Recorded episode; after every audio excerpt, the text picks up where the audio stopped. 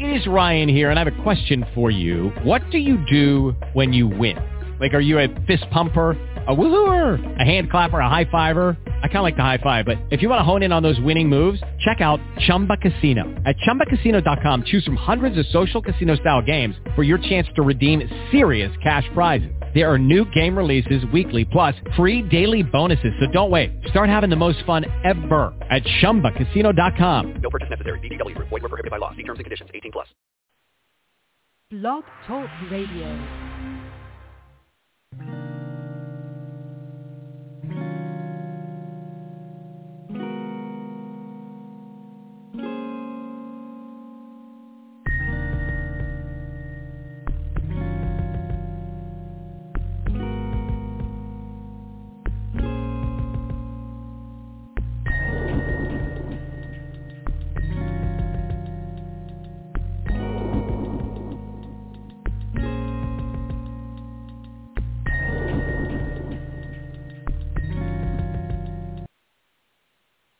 Well, good evening and welcome to another episode of A Sound Heart.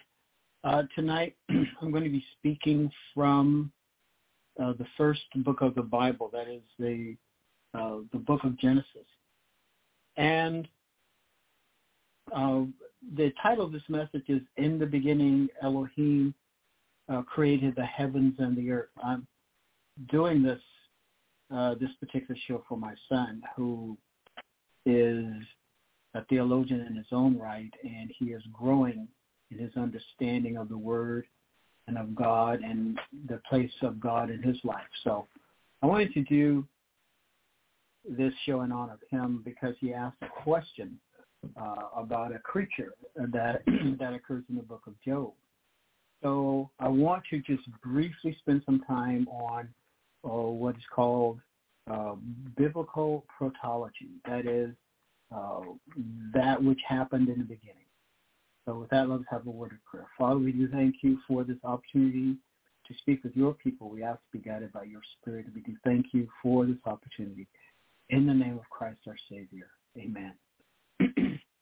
uh, first of all, um, I want to say that uh, in Genesis chapter 1, uh, in the Word of God, there uh, the the the great theologian Moses does not argue for the existence of God. There are no there's no language in the Old Testament that argues for the existence of God. These arguments depend upon human reason. they are subject to uh, falsification. They are subject to uh, the, the, the reasoning uh, skills of man. And, uh, and so therefore the Word of God does not begin at that point. God is prior to existence. Uh, existence or that which is there is derived being. God is before or prior to existence. And so the uh, Moses does not argue for uh, the existence of God. And again, that may be found in Western theology and in certain theology texts, but not in the Word of God. Uh, when we get to the New Testament, the New Testament does not argue for the existence of God. In uh, John chapter 1, John opens with, in the beginning was the Word and uh, literally in a beginning that was not a beginning. The book of Genesis uh, op- uh, opens with this reading, in the beginning. Now, the word beginning in the Hebrew text uh, is derived from the word rosh, which means the head or at the head of creation, at the beginning of creation. And in Hebrew uh, pictograms, rosh is, is you have the head of a man. And so it is that which occurs uh, occurred at the beginning. So uh, in the beginning, uh, the word in Hebrew is Elohim. Elohim is a plural noun. Elohim created. The I am suffix shows plurality, plurality of being. So we have a singular subject, but plurality of being. So the Bible substantively speaks about the Holy Trinity of God, which we find throughout the Word of God. So the Bible begins with this very powerful name of God. Uh, El in uh, the theology of Western Asia, from which this book emerges, uh, El denoted a, a powerful deity. And so Moses took this term and used it in writing the Word of God. Now, we know that the book of Genesis uh, has influences from both Egypt and Babylon. So Elohim, El denotes uh, the, the powerful one, the powerful one. And in pictograms, uh, it is denoted by the head of an ox or a bull. So in the beginning, God created. So the word here, created, the verb bara, is a verb that's only used of God. So in Western theology, we talk, we we speak, we talk about ex nihilo, ex then h i, excuse me, ex n i h i l o, ex nihilo, and it means no thing or nothing or or no substance, and it connotes uh, an activity that only God can do. It is never used. Uh, the verb is never used with regard to man bara. Now, uh, the Hebrew alphabet had only consonants. And so you would see this in the, the, word bara in the Hebrew text without uh, the vowels uh, A. So you would see something like B-R, bur. Uh, so bara helps us to pronounce the word as it should be pronounced. The Bible opens with activity. The uh, the Bible uh, the Bible assumes the aseity of God. Now, I don't know if you've heard that word before, aseity, A S I E T Y. It means the self-existence of God. The Bible affirms divine personality. The Bible renounces atheism or atheism. The Bible uh, renounces pantheism. That is, everything is God. The Bible denounces evolutionism, that uh, what we see about us has evolved over eons of time. Uh, there's no substantive evidence for this to take place. Don't let people tell you that we found evidence in the fossil records or transitional life forms. No, it's never. They have never discovered anything like this. No one has ever discovered, uh, uh, for instance, in ichthyology, the study of fish, that has transitioned uh, from what they call pseudopods to legs. That has never occurred. Well, we talk about a there are fish some call them, uh, there's, there's one variety called the lungfish, but you never see uh, these fish developing legs or developing lungs that resemble human lungs. There are no transitional life forms in the fossil record. It does not exist. The Bible uh, announces polytheism, that is many gods, uh, biblical monotheism emerged from Western Asia. And so we have the primacy of Elohim. He is the only Lord and God. He is the King of kings. He is the Lord of lords. The Bible renounces the eternity of mass energy. For evolution, uh, the evolutionists believe in the eternity of matter.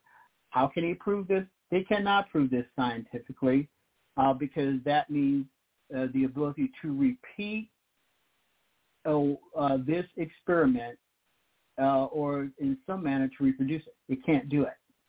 So what we have is evolutionism. It is a it is a religion, okay, of man, uh, built upon lies that have been imposed upon the fossil record. The, the fossil record does not support evolutionism. Now, uh, I have several books on uh, uh, on biochemistry, on geology, uh, w- with regard to creation, and there are certain events that, that had to take place for certain other events to take place, and uh, so these books uh, require a lot of work, uh, a lot of thinking, a lot of prayer, and when you work your way through these books, you see, and you will have a, a working understanding of the uh, how false this stuff is that people have been brainwashed into believing. So the Bible opens with the connective, uh, the Bible work uh, with the preposition, in the beginning God created the heavens and the earth. Shamayim, uh, so the heavens not heaven singular, but the heaven. Uh, and the New Test the New Testament speaks of the same way. The New Testament talks about the heaven. Uh, and verse two, now the earth was formless and empty. Uh, so and darkness. So uh, very powerful word. This is a darkness that could be felt. Darkness was over the surface of the deep. The Hebrew emphasizes uh, the roaring deep, the surface over the roaring deep. And the Spirit of God was hovering over the waters. That is, the, in Hebrew, the word is tehom. So uh, this was uh, a very, a very powerful picture of emptiness, of void, of cold, of darkness, uh, of in, uh, an impenetrable darkness. God moves into this this darkness, and verse two we have the then God begins His creative activity. Well, actually begins in yeah in verse two, the Spirit of God was hovering or vibrating over the face of the roaring deep. Why do we have that? Well, to melt uh, the the ice and God said, light be, not let there be light, but light be. So uh, you have a very simple command. Light be, light what? Is the idea in the Hebrew. So God saw that the light was good, and he separated the light from the darkness. So in, in Genesis chapter 1, we have the beginning of separation. God separates what? He begins by separating light from darkness. And uh, the light here is the, the beginning of electromagnetism, foundation of light as we know it. Not the sun, but God lays, has laid down electromagnetism. What do we get from electromagnetism? Uh, you and I, with a human eye, see one one millionth of the electromagnetic spectrum. So all the wavelengths of light that scientists have found uh, were created in the beginning by God. His and so God called the light day, and the darkness he called night. And there was evening, and there was morning, the first day.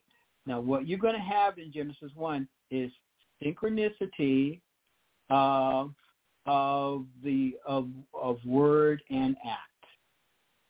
That is, this, uh, when the word is spoken, then the act or then creation uh, creation begins or creation happens.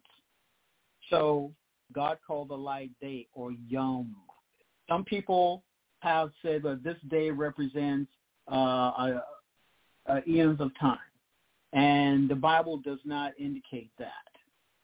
God does not need eons of time to create. So they want to uh, bring what they call theistic evolutionism. The Bible does not support theistic evolutionism. The Bible supports the creative activity of the infinite personal God who may be known by man. In the book in Genesis, uh, in Exodus 3, we see that God is spoken of in terms of verbs, in terms of activity. God, God, only God is eternal energy, and we can know him through his son, Jesus Christ. Good evening. My name is Dr. Josiah Rich, and God bless you.